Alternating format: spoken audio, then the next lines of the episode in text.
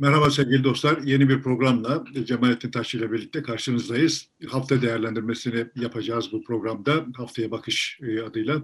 E, bu hafta aslında pek çok konu var. E, Ukrayna'dan tutun İstanbul'da kurulan barış masasına kadar. Ama biz İyi Parti ile başlayalım istiyoruz bu hafta. Neyi yetiştirebilirsek onlarla devam edeceğiz. İyi Parti'de beklenmedik ya da beklenen bir gelişme oldu. Meral Akşener uzun süredir belki de yapmak istediği ya da yapmadığı bir hamleyi yaptı. Yavuz Ağır Alioğlu e, başkan yardımcısıydı, yönetimdeydi. Onu e, görevden aldı, başkanlık divanından da uzaklaştırdı.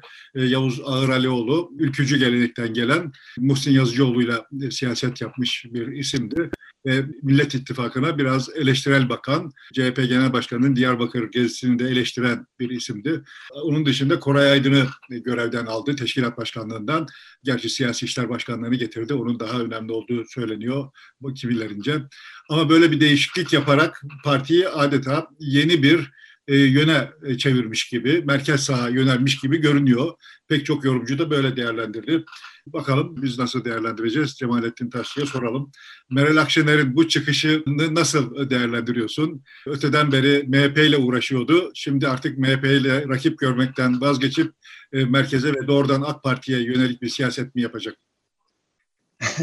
Önce Meral Akşener'in yaptıklarını yorumlayanların üzerine konuşalım o zaman madem. Peki. Sonuçta herkes herkes kendi temennisini işte böyle bir biçimde ha tamam bak ben bunu bekleyip duruyordum nihayet şu olan şey olsa olsa odur gibi yorumluyor gibi bir intibam var. Yani yoksa benim gördüğüm öyle merkez sağ açılma vesaire falan falan diye veya işte partinin direksiyonunu kırmak diye yorumlanabilecek böyle kapsamlı bir hadise ben görmedim yani. Ağır yani geçtiğimiz seçim önce, bundan önceki meclis döneminde parlayan, yıldızı parlayan bir biriydi. Benim öyle dikkatimi çekmişti.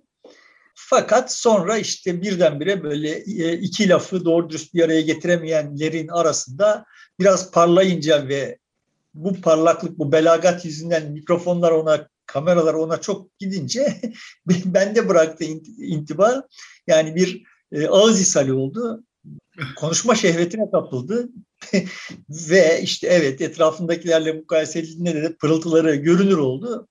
Sonra da anladığım kadarıyla bende bıraktığı intiba itibariyle böyle bir dehşet bir ego şişmesi gerçekleşti. Ondan sonra da zaten zincirleri boşandı. Neydi muradı, hangi siyasi projenin bir parçası olarak kendisini konumluyor idi, İyi Parti'ye biçtiği rol neydi filan falan. Bunları bilemiyorum. Ama hani bütün bunlara ihtiyaç olmadan da sadece kendisini bir vitrin malzemesi olarak görüyor olması yüzünden de kırdığı potlar olarak görülebilir kırdığı potlar. Son tahlilde zarar verici bir unsurdu. Buradan sonra da yine zarar vermeyi sürdürecektir diye yani onun tasfiyesinin böyle çok hani tereyağından kıl çeker gibi gerçekleşmeyeceği gibi bir intibaya sahibim. Bilmiyorum yani. Hani hem İyi Parti için hem Millet İttifakı için bir tür sancı olmayı sürdürecektir diye tahmin ediyorum. Koray Aydın benim açımdan eğer yanlış bilmiyor isem eğer bana gelen malumat çok abartılı değilse filan falan Koray Aydın net bir biçimde İyi Parti'nin sahibi idi aslında. Sonuçta Meral Akşener'i oradan sahneden alsan geriye bir İyi Parti kalır mı bilmiyorum. Ama o e, benim bildiğim kadarıyla Meral Akşener'in nüfuz edemediği bir parti var, teşkilat var yani. Ve orası doğrudan doğruya Koray Aydın'ın oyun sahası. Koray Aydın eski ülkücü ve çok e, teşkilatçı birisi. Ülkücüler arasında da sevilen bir isimdi. Dolayısıyla kendisiyle birlikte MHP'den çok sayıda ülkücü ayrıldı. Daha önce ayrılmış olanları da organize ederek esas itibariyle İyi Parti'nin teşkilatlarını ülkücüler üzerine kurdu ilk başta. Sonradan giderek çeşitlendi. İşte yani o çeşitlenme Koray Aydın'ın izin verdiği ve işte onayladığı ölçüde olduğu diye biliyorum. Bana gelen malumat bu yani. yani dolayısıyla zaten hani daha önce bunları aylar önce konuşmuşuzdur diye tahmin ediyorum. Öyle hatırlıyorum. Ortada ikili bir yapı var. Yani bir Meral Akşener var vitrin malzemesi olarak. Bir de parti var. Asıl oyunun içinde döndüğü yer olarak Meral Akşener'i çıkarırsan o partiden bir şey olmayacak ama yani Meral Akşener'in de o partiye bir nüfuzu yok idi. Şimdi Koray Aydın'ın yani bu bütün teşkilat işleri bitmiş vesaire filandan sonra oradan alınıp böyle işte siyasi işler gibi işte önümüzdeki dönem muhtemelen teşkilat başkanlığından daha önemli, daha çok önem de taşıyabilecek olan bir yere kaydırılması ne manaya gelir? Bunu önümüz, önümüzdeki dönemde göreceğiz diye düşünüyorum. Yani şimdi böyle merkez sağa kayıyor filan yorumlarını çok aceleci buluyorum. Öyle merkez sağa kayacak kadar vakit var mı seçime kadar onu da bilmiyorum da yani. Bende kalan intiba yani de, evet. Bir de yani kaldık ki Koray Aydın'ın merkez sağa açılmasına engel bir hali olduğunu da zannetmiyorum. Çünkü o da e, bir iktidar istiyor. İktidara gelebilmek için geniş kitlenin oyunu almak lazım. Bu da oy da AK Parti'den ayrılan seçmende. Dolayısıyla o seçmenin oyunu alabilmek e, isteyecektir Koray Aydın'da. Koray Aydın benim bildiğim kadarıyla öyle çok tırnak içinde hani siyasi popülist mülazalarla davranacak bir aktör değil. Yani Koray Aydın üzerine mim konması gereken isimlerden bir tanesi. Türk siyasetinde yeni bir isim değil bir kere Koray Aydın. Tabii. Ve o ülkücü camianın içindeki gücü vesairesi filan falan alınacak oydan daha mühim olabilir yani Koray Aydın için. Yani kendi başına bir adam değildir. Kastım bu. Koray Aydın kendi başına bir adam değildir. Dolayısıyla onun yani Meral Akşener bu oyunu Koray Aydın'la kurmak gibi bir şeye rıza göstermesinin arkasındaki şey de Koray Aydın'ın kendi başına bir adam olmaması yani. Bana kalırsa. Burada esas mesele yani şimdi bizim evet Meral Akşener, Koray Aydın ve onu görevlendirmiş olan özneler kimlerse onların bileğini büktü diyebileceğimiz bir durum yok. Koray Aydın mevzuna da senin baktığın gibi yani merkez sağa gitmeye mani olmaz çünkü denebilecek bir adam olduğunu düşünmüyorum. Merkez sağ Koray Aydın için makbul bir yer değil yani. Sonuçta küçük olsun ama işte milliyetçi olsun. Bunun arkasına parasal ilişkileri vesaire falan falan falan da ekleyebiliriz yani. Dolayısıyla öyle benim bildiğim kadarıyla ben bu, bu konularda bana malumat taşıyanlar da kendi takıntılarını taşıyor olabilirler ve benim bu süreç içinde kendi takıntılarım oluşmuş olabilir ama bende kalan intiba itibariyle Koray Aydın öyle kolay bileği bükülebilecek birisi değil. Burada bileği bükülmüş olduğuna dair partinin istikametini değiştirmek konusunda Meral Akşener'in yörüngesine girmiş olduğuna dair falan falan bir şey görmüyorum. Böyle olabilir. Realite böyle olabilir. Bunu ancak önümüzdeki dönemde görürüz işaretlerini diye düşünüyorum. E, tabii kendisini adeta eş başkan gibi düşünüyor idi. Partinin ortağı olarak görüyor idi. E, kolay bir şekilde kenara çekileceğini zannetmiyorum ama bu e, Koray Aydın'a rağmen yapılmış bir iş midir? Onu da zannetmiyorum. Muhtemelen Meral Akşener Koray, Koray Aydın'la görüşmüştür bu hamleyi yapmadan önce. Aralarında bir müzakere olmuştur. Tabii ki görüşmüştür. Meral Akşener o kadar Koray Aydın'dan bağımsız davranamaz. Sorun şu, Koray Aydın'ın rıza gösterdiği şey partinin merkez sağa açılması mı? Yoksa yani işte tamam şu teşkilat, teşkilat başkanına şuraya kaydıralım. Kaydırayım, kaydır beni. Ama işte partinin siyasetini belirlemekte de şu gücün, gücün kalsın mı bunu bilmiyoruz yani. Yani burada bunlara bunlar için zamana ihtiyacımız var demeye çalıştığım şey bu. Benim bildiğim kadarıyla teşkilat hali hazırda çok net bir biçimde Koray Aydın'ın kontrolünde. Koray Aydın'ın koltuğu değiştiği için o kontrol ortadan kalkmayacaktır ve İyi Parti'nin akıbetinde önümüzdeki grafiğinde önümüzdeki dönemde görürüz. Ama net toplamda e, Meral Akşener profilinin tutumu ile İyi Parti kadrolarının tutumu arasında bir makas vardı. Ağır Alioğlu'nun sadece Meral Akşener'de bir rahatsızlık yarattığını düşünmüyorum. Partinin içinde de ciddi rahatsızlık yaratıyormuştur. Yaratıyordu ve işte yani görünen ondan kurtulundu ama bu bunun ne manaya geliyor olduğunu zaman içinde göreceğiz. Özetle orada belki cevap aranması gereken sorulardan birisi de şu olabilir. Yavuz Ağır Alioğlu ile Koray Aydın arasındaki ilişkini e, birbirleriyle e, rakip de olabilirler, işbirliği içerisinde de olabilirler.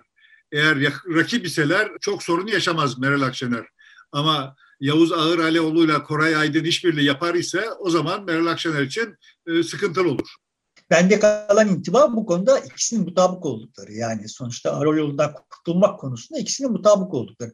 Teknik olarak aslında olay şöyle bir şey. Yani orada Araloğlu'nun olması böyle absürt işler yapmasa Meral Akşener'in Koray Aydın'a karşı kullanabileceği bir kaldıraç olarak onun elini güçlendiren bir şey olabilirdi. Ve bende kalan intiba onu böyle bütün risklerine rağmen vitrinde tutmaya çalışması Akşener'in zaten bu yüzdendi yani. Dolayısıyla şimdi tamamen zannen konuşuyorum yani. Onun tasfiyesi konusunda bir mutabakat vardır. Ama direksiyonda kimin olduğunu özetle öyle söyleyeyim. direksiyonda kimin olduğunu bilmiyoruz hali hazırda. Meral Akşener'in Koray Aydın'ı tamam şimdi direksiyona ben geçiyorum deyip demediğini, Koray Aydın'ın buna rıza gösterip göstermediğini bilmiyoruz. Sonuçta parti Meral Akşener'i her durumda frenleyebilecek bir kapasiteye sahipti. Ağır Alioğlu işte o fren vazifesini parti yerine ve insiyak halinde yapıyordu olan bir serseri mayındı yani. yani Boğaz'da, Boğaz'da şimdi görülmeye başlanan türden böyle sal, salgılan bir mayındı yani. Kimsiz kimsesiz birisi. Bende kalan intiba bu işte. Dediğim gibi kendi çizdiği çizginin performansıyla başı dönmüş, yükseklere çıkmış, başı dönmüş bir adamdı. Eğer oyunu doğru oynasaydı, Akşener'in işini kolaylaştırsaydı vesaire filan bambaşka bir siyasi kariyeri olabilirdi. Şimdi işte bilmiyorum yani evet. nasıl hasar verecek onu göreceğiz yani. Bunun tabii diğer e, muhalefet partilerine ya da iktidar partisine, Cumhur İttifakı'na etkisi nasıl olur? Onu da zaman içerisinde daha iyi göreceğiz ama e, şimdiden mesela bunu İyi Parti içerisinde bir ayrışma gibi algılamaya daha yatkın gözüküyor iktidar cenahı. İktidar cenahı her rüzgar değişiminden kendisine yağmur gelecek diye, bereket gelecek diye hevesle bekliyor da yani Ümit Özdağ ayrıldı bu partiden. 10 tane siyasette kıskleti itibariyle 10 tane Aralioğlu eder. Evet. Partiye herhangi bir zarar vermediği gibi fayda verdi yani. Teknik olarak bakınca bu operasyon isteyen istediği gibi yorumlasın. Yani daha doğrusu bu yorumlar, yorumlar tamamen mesnetsiz bile olsa İyi Parti'nin kısa vadede gücünü artırır. Kamuoyundaki gücünü artırır. Dolayısıyla hani eğer iktidar cenahında böyle bir takım hayaller varsa bunlar çok ham hayaller. İyi Parti öyle ya ağır ağır gidecek de bölünecek falan gibi şeyler olmaz. Olmaz yani. Olacak iş değil o. Buradan e, İyi Parti İyi Parti bir ivme kazanır. O kazandığı ivmeyi koruyabilir mi? O büyük ölçüde Koray Aydın'ın burada nasıl ne yapacağına bağlı yani. Meral Akşener'den ziyade Koray Aydın'ın hangi oyunun bir parçası olduğuna bağlı. Biz bilmiyoruz yani. Şimdi Koray Aydın'ın orada hangi oyunun parçası olduğunu bilmiyoruz. Ortada birçok oyun var yani. Bunda mutabıkız değil mi? Yani evet, evet. iş çok çok çığırından çıktı. Alakasız yerlere doğru gitmeye başladı. Sonuçta ortada birçok oyun var. Yani bir tane oyun vardı ve işte Erdoğan burada ölene kadar kalacak gibi bir kanaatle biz 2017-2018'e kadar geldik yani. Ama oradan itibaren ya bir dakika bu değişebilir dendiği andan itibaren birçok farklı kompozisyona kafa yoruyor olan ve bu birçok farklı kompozisyonu bir araya getirmeye çalışan özneler var. Yani şimdi AKP'nin içinde de İyi Parti'nin içinde de kardeşim AKP İyi Parti koalisyonu olsun diye böyle dahice kendilerine çok dahice gelen fikirler inşa edip bunu iki taraf iki lidere de iletiyor olan insanlar var. Bu çok konuşuldu zaten. MHP yerde İyi Parti ile yola devam edelim diye. Bunlar şimdi fırsat buldukça tekrar tekrar bunları söylüyorlar. Yani sonuçta orada böyle bir oyun var. Burada işte CHP ile HDP bir olsun filan diyen bir oyun var. Öteki tarafta işte ama bu küçük partiler kendi başlarına işte ha, İyi Parti'nin şemsiyesi altında başka bir bir şey olsun ve bu AKP ile CHP birbirine vurduğunda aradan biz çıkalım filan diyen birileri var. Yani Ank- Ankara'yı biliyoruz yani şimdi. Ankara'da kimse rahat durmaz. Her otel lobisinde şimdi böyle sayısız denklem kuruluyor. iki yıldır yani. iki üç yıldır. Yani üstünden Covid geçti falan falan ama sonuçta bu böyle durmadan denklemler kuruluyor. Şimdi biz burada Koray Aydın'ın hangi opsiyonlara ne kadar öncelik veriyor olduğunu vesaire falan falan bilmiyoruz. Akşener'inkini biliyoruz yani. İyi kötü biliyoruz. Yani, yani şöyle Akşener angajmanı var yani.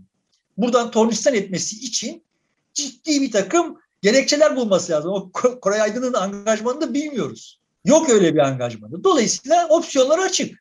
Şimdi burada e, iki soru sorulabilir belki akla gelebilir. Bir e, Tansu Çiller'in siyasete döneceği gibi bir işte haberler çıktı. Çok ciddi almayanlar da var Tansu Çiller'in dönüşünü. Acaba Meral Akşener'in bu partiyi yenileme, vitrini yenileme e, hamlesi yönelik bir hazırlık mıdır? Çünkü Tansu Çiller doğrudan doğruya Meral Akşener'in önünü kesmek için çıkıyor denilmiş idi. Böyle sonuldu. Bir de e, Süleyman Soylu ile Meral Akşener arasında son e, günlerde bir polemik yaşandı. Meral Akşener Furkan hadisesinden hareketle polisin iktidarın copu olarak hareket ettiğini söyledi. E, kendisi de eski bir İçişleri Bakanı olduğu için polisi uyardı. İktidarın copu olmayın, adil davranın şeklinde. Süleyman Soylu da İçişleri Bakanı olarak bunu çok şiddetli bir şekilde eleştirdi. Hatta Zerafet Hanım dedi. Mesela Süleyman Soylu'nun bu çıkışı ve şiddetli eleştirmesi de merkeze kaymasını önlemeye yönelik, milliyetçi sınırlar içerisinde kalmasına yönelik bir çıkış da olabilir mi? Ya da ona hizmet eder mi? Öyle olmasa bile çıkış. Şimdi şöyle benim bildiğim kadarıyla o Furkan e, Vakfı hadisesinin üstüne şöyle bir şey oldu. Bu koruma polislerinin kural dışı çok olağanüstü sürelerle, çok uzun sürelerle çalıştırılmasına itiraz eden bir şey bir çıkışı oldu Meral Akşener'in. Evet, o da var. Yani Süleyman'ın böyle hani Zafiyet Hanım deyip de galiba şeye e, Akşener'e çok yani hani bir kahvede kahvehanede söylense e, seviyesiz bulunacak şeyleri altında İçişleri Bakanlığı ibaresi bulunan bir şekilde söylemesi filan falan bildiğim kadarıyla or- oradan kaynaklanır ama sonrasında da oradan tornistan ettiler yani. Yani o o düzenlemeyi değiştirdiler gibi bir şey de oldu. Şimdi Süleyman'ın bu çıkışları yeni ve münhasıran şeye Akşener'e yönelik değil yani. Besbelli görünüyor ki yani ya Süleyman kendisini çok artan bir tehdit altında görüyor.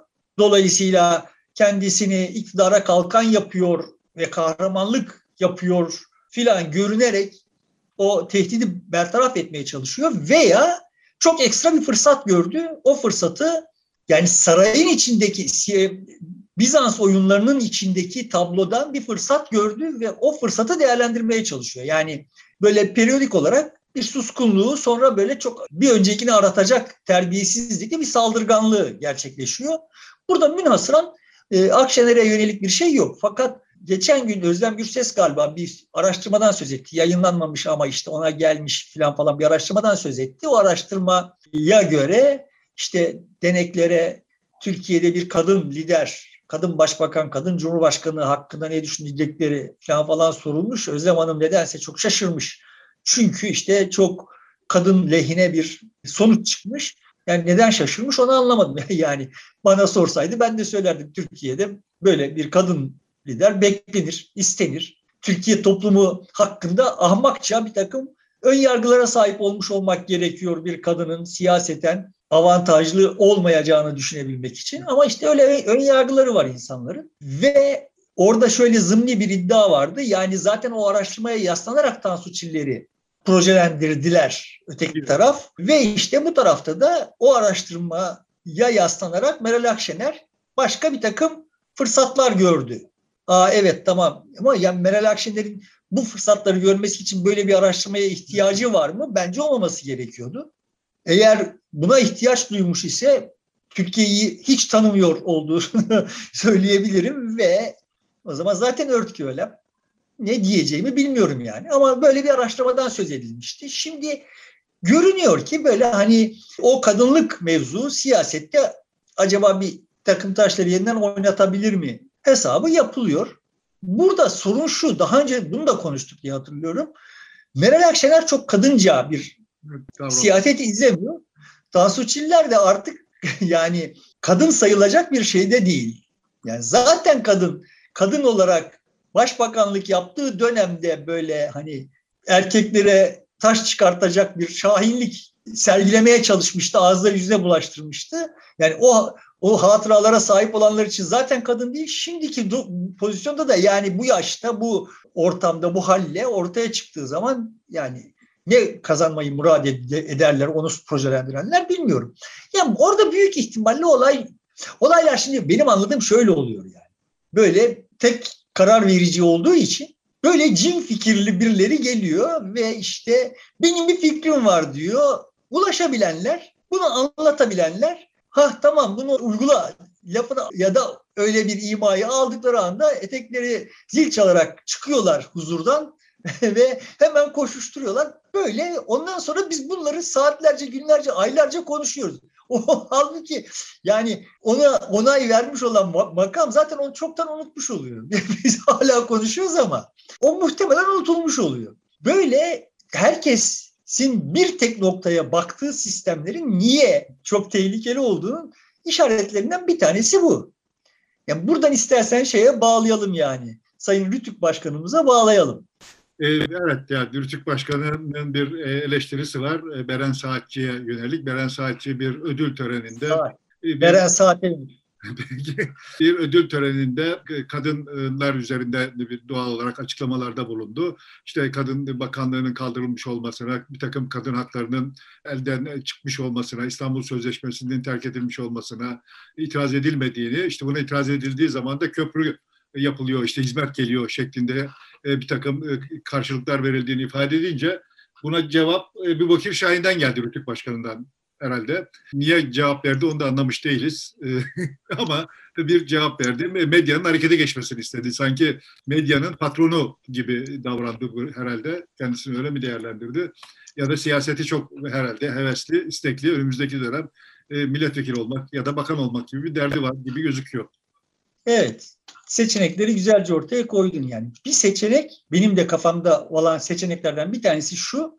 Bu sosyal medya düzenlemesi vesaire falan falan gibi bir takım şeyler de gelecek. Dolayısıyla şimdi bütün medyayı aldılar, piç ettiler, işe yaramaz hale getirdiler. Ellerine geçirdikleri bütün medya işe yaramaz hale geldi ama işte orada birkaç tane ufak tefek gazete ellerindeki o muazzam gazete ve televizyondan daha çok etki yapıyor. İşte o yüzden zaten geçen hafta bu dört gazeteye yönelik bir gözdağı verilmiş idi filan.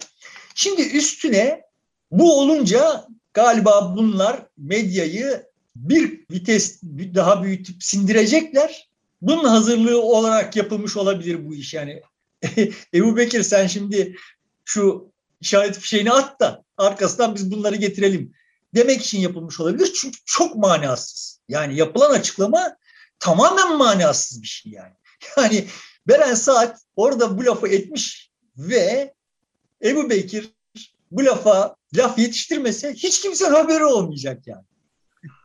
Ve son derece sıradan hani sokaktan bir kadını çevirsek muhtemelen AKP oy veren bir kadının bile söyleyebileceği türden böyle masum yani hani insanları acite edecek falan falan bir yanı olmayan sıradan bir lafı oturup böyle medyaya görev verecek işte böyle Türkçesi bozuk, imlası bozuk bir şekilde gündeme getirmesi yani bir ihtimal bu dedim yani. bir taarruz geliyor, işaret fişeği bu. Bir ihtimal bu. İkinci ihtimal de şimdi işte demin dediğimiz mevzuya oradan bağlanıyor yani. Şimdi bu bütün olup bitenler işte acaba bir baskın seçim, erken seçim falan falan olur mu ya falan falan da getiriliyor ya. Evet. yorumcular tarafından. Şimdi Ebu Bekir Bey de evinde oturduğunda olan bir baskın seçim olursa ya şimdi beni bir de hatırlamazlarsa buradan da bir milletvekilliği çıkaramazsam üstelik hani bir de iktidarı da kaybedersek bu yaptıklarımın da faturasını benim önüme koyacak olurlarsa ben bunun hakkın alttan kalkamam. Dolayısıyla ne pahasına olursa olsun mebus olmam lazım diye düşünüp böyle bir çıkış yaptı. Bir ikinci ihtimal de bu. Ama şimdi eğer böyle bir çıkış yaptıysa diye düşündüm. Normal şartlarda yani işte çok yakın aralarla Tarkan, e, Sezen Aksu'ya, Tarkan'a vesaire falan falan vurulduğunda bunları ters tepti. E şimdi görünüyor ki ben Beren Saati işte yani izlemeye de katlanamam falan falan. Sonuçta bunun bu da e, yıldız muamelesi yapan geniş bir kesim var Türkiye'de yani. Evet. Şimdi bunun ters tepeceğini tahmin etmek o kadar zor değil yani. Şimdi, oradan da Şükriye Tutkun topa girmiş. Sarayımızın sanatçısı ve işte kadının oynadığı rolü kadının kişiliğiyle eşleştirip ya bunlar nasıl kafalar hangi dünyada yaşıyor bu insanlar falan filan yani ne o meşhur olduğu dizi neydi Berat Saat'in Aşkı Memnu. Yani, oradaki oynaki canlandırdığı karakterle Beren Saat'in kimliğini eşleştirmiş falan falan böyle absürt absürt şeyler oluyor ya. Memleket iyice zıvadan çıktı. Bu ters teperse yani Ebu, Ebu Bekir Bey'in mebusluk hayali hepten vardıysa da güme gidecek yani. Onun için de üzüldüm doğrusu.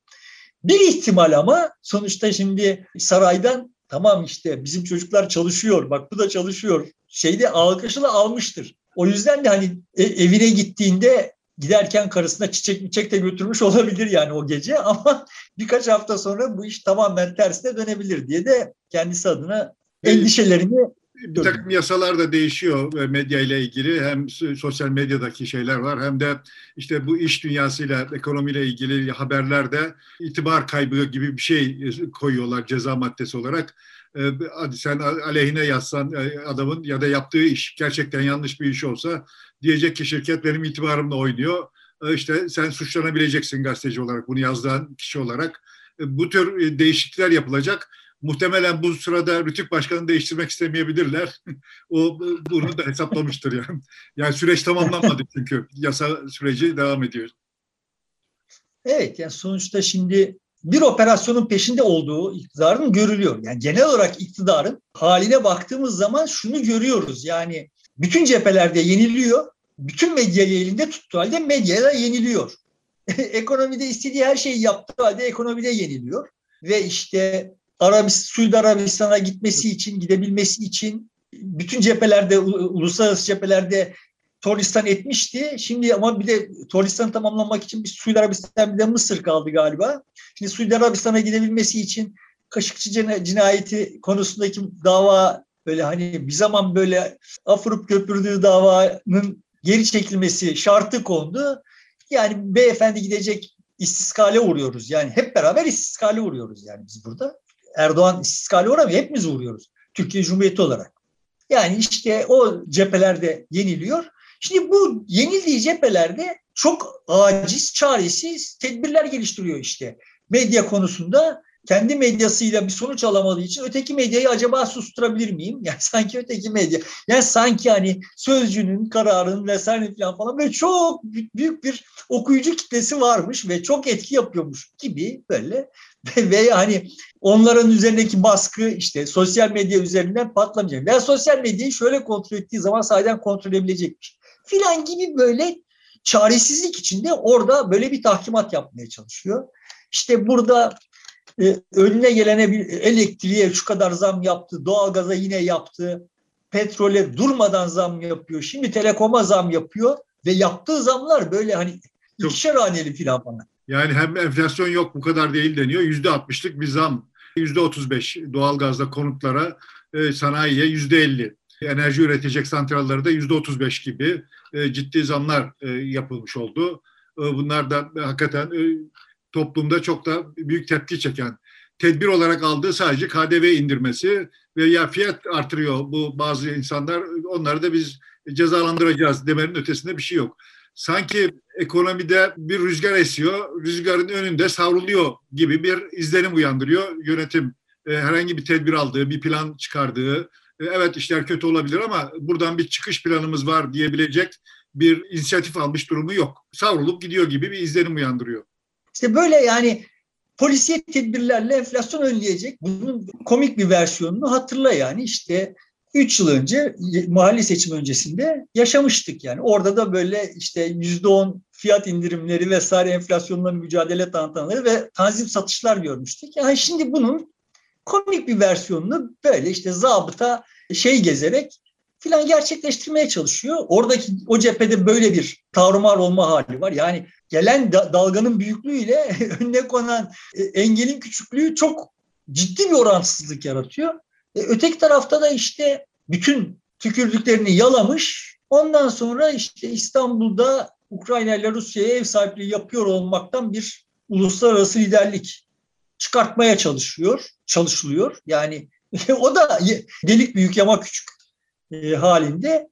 Bilmiyorum yani, yani burada... Sonuçta e, barışı sağlayabiliyor ise iyi bir şeydir. E, bu çerçevede de Türkiye e, görüşmelerde bir çağrıda bulundu. Onlar da kabul etti. Aracılık etmiş oldu hem Antalya'da Dışişleri Bakanlarının görüşmesi hem İstanbul'da iki ülkenin heyetlerinin görüşmesi iyi bir şey. Yani bunun bir kötü taraf olduğunu zannetmiyorum. Ayrıca e, şimdi liderleri buluşturmak için bir çaba sarf ediyor. Bu da iyi bir şey ama buradan biz barış çıkar mı o ayrı bir mesele. E, sanki bir heyetler geliyor ama bir barış olacakmış gibi bir izlenim de yok. Ama en azından böyle bir çaba harcanması hoş karşılanacak bir tablo gibi geliyor bana. Yani ben kötü bir şey mi dedim? Ben konuşurken genellikle iyilik, kötülük gibi yani böyle e, şey böyle şeylerle konuşmuyorum. Ben demeye çalıştığım şey bu uluslararası plandaki fiyaskoyu dengeleyecek bir bir hamle yaptık. Bir şey. Yoksa tabii ki eğer barışı barışı sağlayabilecekse zaten sağlasın. Sağlansın yani. Be, behemal kim sağlayacaksa elini öpeyim, ayağının altını öpeyim. İlaveten de yani Türkiye'nin öyle veya böyle burada ev sahipliği yapıyor olması da tamam ya, pozitif bir şey. Ama sonuçta sen burada bu işleri yapıyorsun. Biden, Biden'ı çok önemsediğinden, Amerika'yı çok önemsediğinden filan falan değil. Ama bun, bunları yapıyor olanlar Biden'ı ve Amerika'yı çok önemsiyorlar. Yani Erdoğan Biden'ı ve Amerika'yı çok önemsiyor. Ama sen şimdi burada heyetleri İstanbul'da topluyorsun. Biden bilgiyi İsrail'den alıyor. İsrail Başbakanı'ndan alıyor yani. O ara buluculuk yapıyor. Sen ev sahipliği yapıyorsun ve evet. seni aramıyor. Şimdi Zelenski de, Zelenski bilgi verdi doğrudan. Evet, Heyette Zelenski zaten, hemen arkasında. Evet. Zelenski zaten taraf o zaten bilgi veriyor da ama şunu demeye çalışıyorum. Şimdi hani Türkiye'yi bu hengamede böyle bilmem şu fonksiyonları üstleniyor diye bir yere konumlayarak buradan kendilerine dış politikada bir başarı çıkartmaya çalışıyorlar mı? Çalışıyorlar. Bu dış politikada başarı çıkartma hikayelerini onlar açısından ölçeklerinden bir tanesi Biden'ın araması mı? O. Benim açımdan değil ama onlar açısından öyle. Yani ben şimdi burada bu iyidir, kötüdür diye konuşmuyorum. Şimdi ortada bir fark, bir gerçeklik var yani. Yani Erdoğan İstanbul'daki toplantıyı açtığında, çıktığında Biden onu arasa ne yapacaktı? Bangır bangır orada toplantıyı sürerken burada bütün basın basını toplayıp biliyor musunuz Biden beni aradı filan falan diyecekti. Tebrik etti filan diyecekti.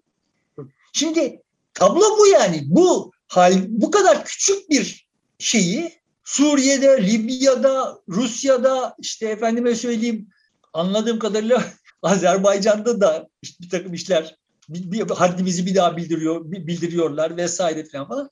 Birleşik Arap Emirlikleri'nde, İsrail'de, şurada, burada geri adım atılmış, atılmış, atılmış. Bu kadar mevzi kaybedilmiş. Hani arkasından yığınla ciltlerle hikaye yazılan o one minute'ler şunlardan bunlardan beri batıya şöyle meydan okuyan, böyle posta koyan falan filanlardan tornistan edilmiş. Şimdi bütün bu kaybı ama biz İstanbul'da Ukrayna ve Rus heyetlerini yan yana getirdik ve kapatmaya çalışıyorlar. Bunun ölçek ölçeğinin bu işe yetersizliğine dikkat çekiyorum. Yoksa iyilik kötülük benim işim mi ya?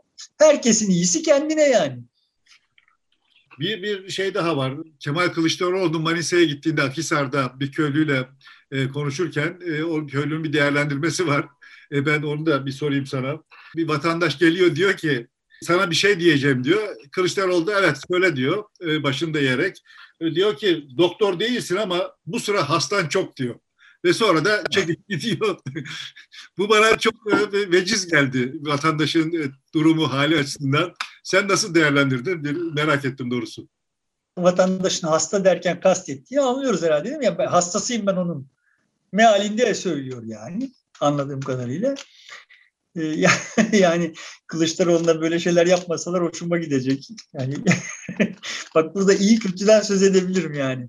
Sonuçta birileri Kılıçdaroğlu'nu çok uçurmasa iyi olacak. Net toplamda bütün bu hadisede dikkat çekmek istediğim husus şu benim yani. Bir iktidar cenahı var, can çekişiyor.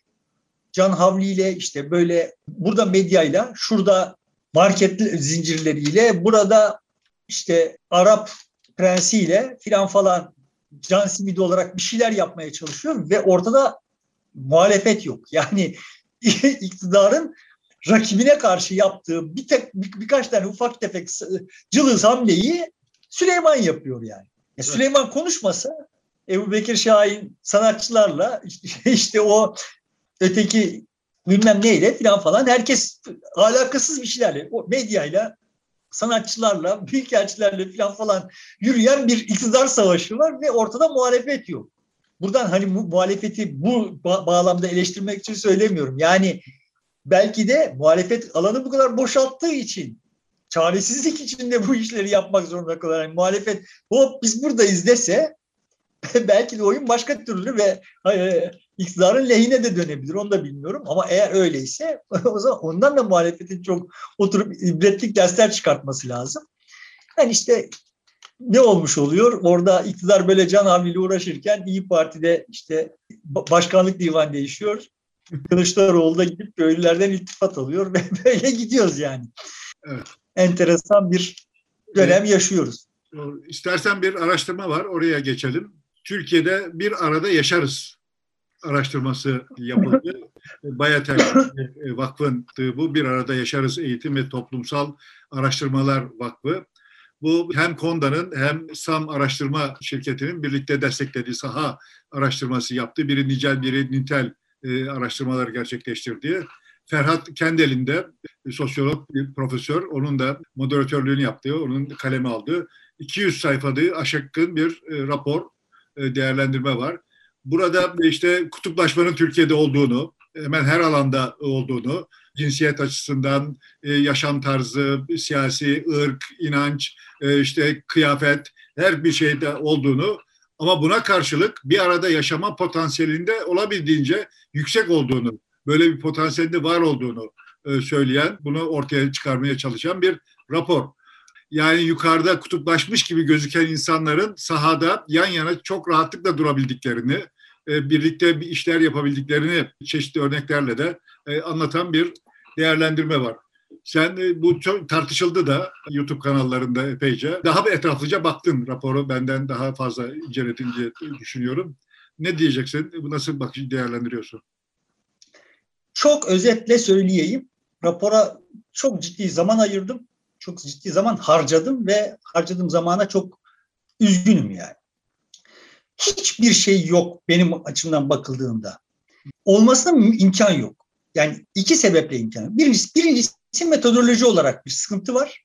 Teknik olarak ben anketlere vesairelere falan falan inanmam falan söyleyip duruyorum. Yani inanmam derken özel şartlar dışında anket bu tür konularda anketlerin bir mana taşımadığını düşünüyorum. Ama burada anketlerin eksiğini işte yüz yüze görüşmeler, derinlemesine mülakatlar ve işte odak gruplarla tamamlamaya çalışmışlar. E, raporu öyle veya böyle okunur ok, e, okunmaya değer kılan şeyler zaten oralardan yapılan alıntılar onlar da anladığım kadarıyla olabilecek olanlara göre kıyasla çok zayıf ya moderatörler çok zayıfmış. Yani insanları yeterince konuşturamamışlar veya ürktükleri için sadece bu şeyleri almışlar. Zaten de çok fazla metin yok yani. Dolayısıyla görüşmelerden de 1200 sayfa mı ne tutmuş çözmüşler ama 200 e, sayfa bir rapor çıktı. E, bunun da çok az kısmı oradan alıntılardan ibaret. Evet sonuçta birinci husus bu. İkincisi zaten asıl asıl sıkıntı şuradan kaynaklanıyor. Araştırmanın arkasındaki duygu yükü tuhaf yani. Yani öyle bir Türkiye ya da öyle bir toplum hayal ediliyor ki şimdi metinden sana geçen şey şu. Yani işte kadınla erkek arasında veya Türkle Kürt arasında herhangi bir sıkıntı var ise yani yani küçücük bir sürtünme var ise bundan da memnun değiller bey, beyefendiler. Yani bunu gidermek gerekiyor. Niye gidermek gerekiyor kardeşim? Toplum dediği birbirinden farklı kesimlerden oluşur. Yani kadınla erkek arasında bir gerilim vardır ve olması gerekir. Bu hani geçen hafta içindeki programda söylediğim şeye geleyim. Yani eğer bu dövüşmeye gitmiyor ise ya, ya da işte karşı tarafı gaz odasına yollama talebine gitmiyor ise ya aramız biz elbette birbirimizle çelişeceğiz yani. Böyle sürtünmesiz, dümdüz, hiçbir sıkıntısı olmayan bir toplum hayal etmek absürt bir şey yani. Şimdi diyeceksin ki ama mesele o kadar değil. Yani e, olması gerekenden da, ya da kabul edilebilir olandan daha yüksek tansiyon var. E, rapor öyle değil. Rapor öyle demiyor. Yani raporda yapılan alıntılar bize böyle bir takım şeylerin olmadığını gösteriyor. Yani bir kere zaten şeyler vahim yani. E, Konda'nın sorduğu sorular acıklı sorular yani. Yani diyor ki söz temsili baraj veya köprü yapmak için bazı ormanlardan fedakarlık edilebilir. Katılıyor musunuz? Ha kardeşim hangi baraj, hangi yol ve hangi orman? Ne kadar orman? Ya şimdi buna göre değişir bu cevap. Ya bunu soru diye sormak yani hakikaten bir bir araştırma şirketi için utanç ya. Ya böyle bir şey olur mu yani? Ve asıl sıkıntı şurada. Bir tane soru hariç ya da bir iki soru hariç ya bütün sorularda bütün alt kırılımlar birbirine benziyor. Tamam mı? Yani sen şimdi soruyorsun toplumun yüzde yetmiş beşi mutabık kalmış. Evet. Katılıyor veya kat, çok katılıyor veya hiç katılmıyor veya katılmıyor. Tamam yani yüzde yetmişi böyle cevap vermiş. Se sen burada şey bulmamışsın. Yani ortada bir korkulacak bir gerilim yok. Soruların hemen hemen soruların hemen hemen tamamı böyle. Yani hemen hemen tamam. Hadi ayrıca bu 18-20 yaş arasında diyelim ki yüzde yetmiş bunun ortalaması tamam mı? 18-20 yaş arasında atıyor musun? 18-25 yaş arasında bu yüzde 72 ötekinde yüzde 68 erkeklerde yüzde 74 kadınlarda yüzde 69 e tamam yani o zaman bunlar arasında da yok. Yani yani o rakamlara baktığımız zaman görünen tablo şu biz gereğinden fazla mutabıkız.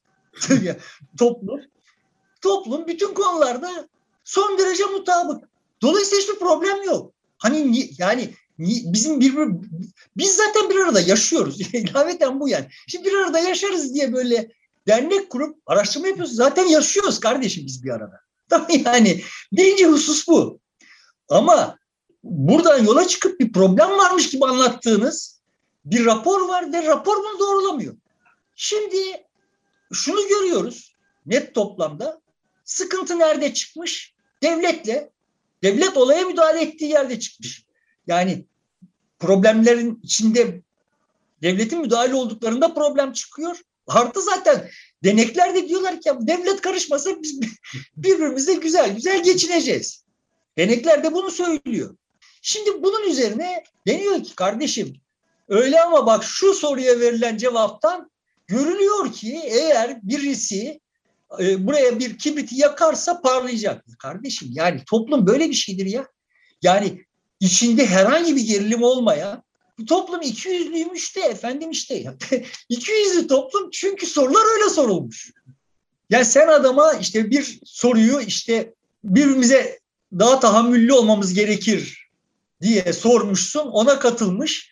Ondan sonra ama bana da tahammül edilemiyor diye sormuşsun. Ona da katılmış. İşte buradan filan böyle bir takım. Ya kardeşim bak bu sorulara bu cevaplar verilir. Bu araştırmayı hiç yapmamış olsalar bana deseler ki ya şunlara rakamları uydur. Yani şu sorulara cevap rakamlarını uydur da bu kadar masrafa girmeyelim. Bak sana abartısız söylüyorum. Bu, bu şekilde bu şekilde sabunlanmış şekilde üretemem. Yani biraz bir, bir yerlerde oynardım yani. Ya bu, bu trajik bir şey ya. Bir tane husus var. Dikkat çekici olan husus. Kutsal davalar insan hayatından daha kıymetlidir diye bir soru, bir, bir şey, bir önerme verilmiş ve buna ne kadar katılındığı sorulmuş. Burada işte 40 küsür, 42 katılmış buna, 42 de katılmamış. 16 da ortada kalmış. Tamam mı? Böyle tam ortadan bölünmüş yani. Bir tek burada bu soruda var böyle bir bölünme. Ortadan bölünme bir tek bu soruda var.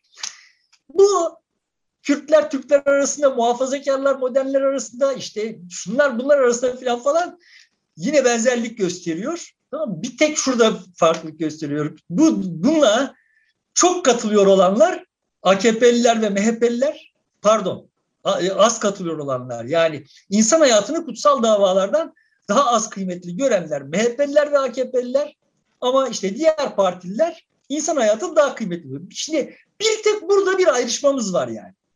Yani bize bir bilgi veriyor olan tek soru bu. Dolayısıyla çok ciddi bir hayal kırıklığına uğradım.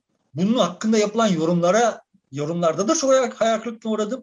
Bu şimdi bunu konuşmak istiyor idim seninle zaten bu programda. Çünkü hani ben bu vesileyle bu programı izleyenlerden de yardım isteyeceğim. Hikayeyi şöyle özetleyeyim. Şimdi ben bu raporu okurken ve bunun ne kadar boş bir rapor olduğunu düşünüp dururken, buna öfkelenip dururken ya niye böyle bu iş, niye böyle bu iş diye de kendimce kafa yordum. Sonuçta tablo şöyle oluyor. Şimdi bizim entelijansiyamız meseleleri şöyle oluyor. Dünyanın başka yerlerinde başkaları böyle araştırmalar yapıyorlar. O halde biz de yapalım. Tamam mı? Ve kafalarında bir şey var. Bunu doğrulayacak şekilde sorular soruyorlar. Bunu doğrulayacak şekilde bir şeyler gelirse, cevaplar gelirse onları ha tamam bak ne güzel biz doğruladık diyorlar. Tatmin oluyorlar. Yani yoruluyorlar. Yoruldukları için de iş yapmış olduklarını hissediyor. Bak kardeşim bu bize bir şey söylemiyor. Türkiye hakkında bir şey söylemiyor. Şimdi raporda bir tane hadise var. Yani ulan bu kadar bu, bu kadar olmamalı dediğimiz bir gerginlik var. Bir tane. O da Kütahya'da ülkücüler, Kürt çocukları, Kürt öğrencileri yurtlarından gece uyandırıp Kütahya dışına sürmüşler. Ne zaman olmuş? 70'lerde. tamam mı? Yani bunun dışında hani böyle olan bu kadara kat, bu kadarına katlanılmaz ha denecek herhangi bir şey yok. O kadar e, şeyden aktarılan yani sıradan insanların aktardığı da böyle bir şey yok yani. Bunun e, üstüne şimdi gelelim kadın erkek meselesi böyle hani vay şöyle gerginlik böyle bir sıkıntı var. Sıkıntı var mı? Var kardeşim. Bak geçen hafta İlkay e, Akkaya e, ile bir röportaj yapıldı. Yani sanat hayatının 33. 33. yılı için bir konser veriyormuş da o konserle ilgili olarak bir röportaj yapıldı. Kadın diyor ki ilk yıllarda bize röportaj yapmaya gelenler soruları erkek arkadaşlarımıza bakıp da sorarlar. Tam sözünü ettiği tarih 30 yıl öncesi. Yani 1980 90'lar yani. 90, tamam mı? 1900 1990'lar. 1990'ların Türkiye'si böyleydi kardeşim. Yani devrimci bir cennahtaki bir kadın sanatçı. Yani sokaktaki kadın değil yani. Bir kadın sanatçı bir gazeteciyle muhatap olacağı zaman olaya erkek arkadaşları vaziyet ediyor. Tamam şimdi geldiğimiz noktaya bak. Ya bu noktayı yani pamuklara sarıp sar, sarmalayın ya. Daha önce konuştuk. 70'lerde, 80'lerde, 90'larda herhangi bir genç kadın gece 11'de sokakta yalnız yürüyebilir miydi? Ta tacizin Allah'ına maruz kalırdı. Şimdi şunu de, de şunu demeye çalışmıyorum bak. Tamam buna katlanılsın. Bu duruma katlanılsın. Kadınlar bu kadar tacize katlansın demiyorum.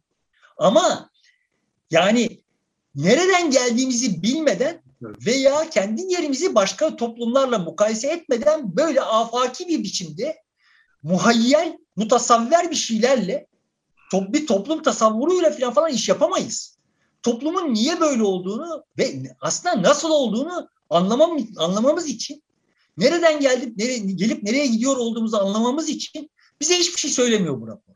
Şimdi ben bununla böyle benim duruyorum lan bu yeter artık kardeşim yani hem kendinizi yoruyorsunuz hem bizi yoruyorsunuz. Bu işin yakışanı bu değil. Biraz daha yaratıcı olmak gerekiyor falan falan derken beni bir aradılar dediler ki işte bir vakıf var bu vakıf için bir araştırma yapmak istiyoruz işte şöyle şöyle sorular dizayn ettik bir bakar mısın? Dedim ki bu sorularla bir şey bulamazsınız. Bir şey elde edemezsiniz. Sonuçta iş şuraya geldi. Zaten bir şey elde etmek, bir, bir şey bulmak istemiyorlar yani. Bir vakıf var. Bak biz Türkiye'nin problemleri hakkında yapılması gereken bir şey yaptık diyecekler. Kimsenin bir işe yaramayacak. Ya bunun başka bir yolunu bulmak gerekir filan falan derken kendimce şöyle bir şey. Yani şimdi buradan itibaren izleyicilerden yardım istiyorum yani. Tamam mı? Şöyle bir şey geldi aklıma. Hani daha önce konuşmuştuk bu Tırışka'dan işlerde. Aslında Graber şöyle bir şey yapıyor. Yani bir makale yazıyor. O makalenin yayınlanacağı tarihte işte Kanada'da bir gezide yayınlandığını internetten falan göremiyor yani. Sonra döndüğünde geliyor bir bakıyor ki mailbox'ı dolmuş. Benim işim de öyle, benim işim de öyle diyen bir yığın insan var. Bunun üzerine bir platform açıyor internette ve insanları buraya davet ediyor. Yani işinizle ilgili bu tür tespitlerinizi paylaşın diye. Sonra da oradan bu tırışkadan işler kitabı çıkıyor. Dedim ki ya böyle bir şey yapabilir miyiz acaba? Veya başka türlü yaratıcı işler yapabilir miyiz? Yani mesela şöyle bir şey yapabilir miyiz? Kadınları böyle kafanda muhayyel bir takım şeylerle değil. Kardeşim kendinizi tacize uğramış hissettiğiniz olayları, olayı anlatın. Ne hissettiniz? Olay nasıl gelişti? Nerede oldu? Hangi yıl oldu filan falan veya işte ayrımcılık konusunda veya tarım konusunda. Tarım konusunda herkes konuşuyor. Kimsenin elinde data yok. Yani hani böyle kışkırtıcı, yol gösterici metinler koysak sayfa sayfa yani orada tarım, burada ayrımcılık, şurada atıyorum kadın erkek eşitsizliği vesaire filan falan gibi bunların başına bir metin yazsak bu metin bir takım datayı ihtiva etse ve altına bak tarım hakkında filan falan deyip senin kanaatlerini istemiyorum ben. Senin kanaatlerini merak etmiyorum ben. Kimsenin kanaatini merak etmiyorum. Bana kanaat ölç ölçüp duruyorlar. Ya bak bana pratikte gerçeklik ne? Bunu ölçün ya. Tamam mı? Yani kadın erkek eşitliği konusunda herhangi bir biçimde bir şeye maruz kalmadan olması gereken ve olan hakkındaki kanaatler filan falan olmayan, bunların olmadığı bir site. Gerçeklik. Bana şurada şöyle bir olay oldu. Erkekler şöyle davrandılar. Burada ben Kürt olduğum için başıma şu geldi filan gibi teknik olarak gerçekleşmiş yani. Yaşanmış olay. Şimdi, Başına geçmiş. Evet. Yaşadığı başından geçtiği olayı anlarsın. Evet. Dolayısıyla mesela diyelim ki işte mevzu tarım ise tarımla ilgili o tedarik zinciri de dahil olmak üzere. Orada bulunanlar konuşsunlar. Yani kafasından yani işte biz çiftçiler göçüyor.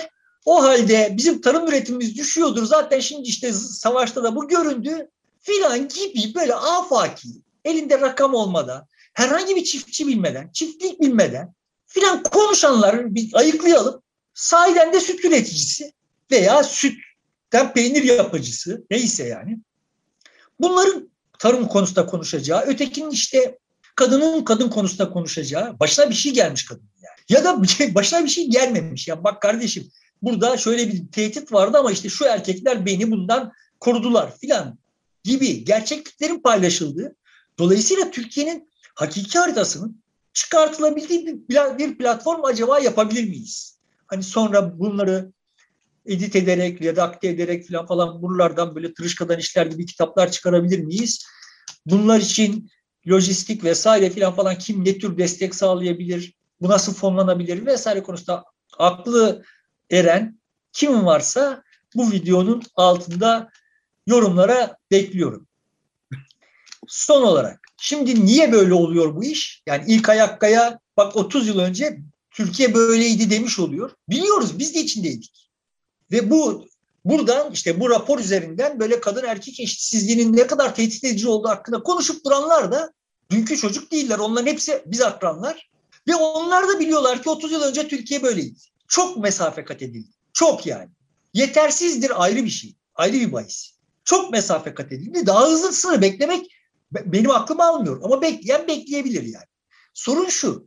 Bak bunu biz yapmadık. Yani o 30 yılda herhangi bir aktör çıkıp bundan sonra erkekler kadınlara şöyle davranacaklar, şöyle bir kanun çıkarttım, şöyle bir mevzuat var, şöyle bir düzenleme falan falan demedi. Bu kendiliğinden oldu. Yani şehirleşmeyle oldu, eğitimle oldu, cartla oldu, curtla oldu. Bir yığın şeyle. Tamam mı? Ama bunun bir öznesi yok.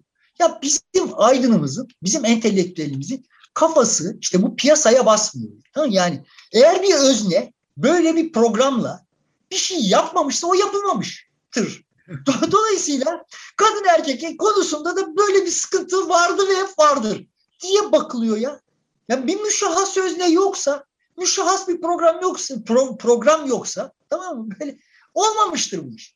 Oldu kardeş. Oldu. Yani 30 yıl öncesine göre çok daha iyiyiz. 20 yıl öncesine göre iyiyiz. 10 yıl öncesine göre biraz daha iyiyiz. Ve 10 yıl sonra daha iyi olacağız. Siz bir şey yapmasanız da böyle olacak. Bu siz bir şey yapmayın manasına gelmiyor. Yapacaksak yapalım tamam. Ama bak siz olmadan da bu dünya daha iyiye doğru gidiyor yani. Bunu bir içinize sindirin. Bunu anlayalım. Böyle kanaatlerimiz, afaki kavramlarımız vesairelerle falan falan yeter Türkiye'yi konuştuğumuz ya. Anlamıyoruz kardeşim anlamıyorsunuz. Türkiye sizin bildiğiniz gibi değil yani. Sizin bildiğiniz istikamette de gitmiyor. Diyelim burada bitirelim. Bizi izleyenlerden yardımı tekrarlamış olalım. Ee, evet, e, sahiden yaşanmış olayları, e, sıkıntıları, e, başımızdan geçenleri bir araya getirebilecek bir platform kurulabilir mi? Kanaatlerden ziyade bunun üzerinde fikri olan, düşüncesi olan, önerisi olan ya da bu tür hayalleri olan kim var ise bize katkı olarak dönerse sevineceğiz. Bekliyoruz. Evet. Diyelim açık çağrı yapalım. Bu galiba bir defa daha filan da değil. Bundan sonra pek çok olay içinde geçerli olabilir. Bunu birkaç defa daha tekrarlayabiliriz önümüzdeki süreçte. Diyoruz bitiriyoruz burada. Peki sevgili dostlar burada bitiriyoruz programı. Görüşmek üzere. Hoşçakalın.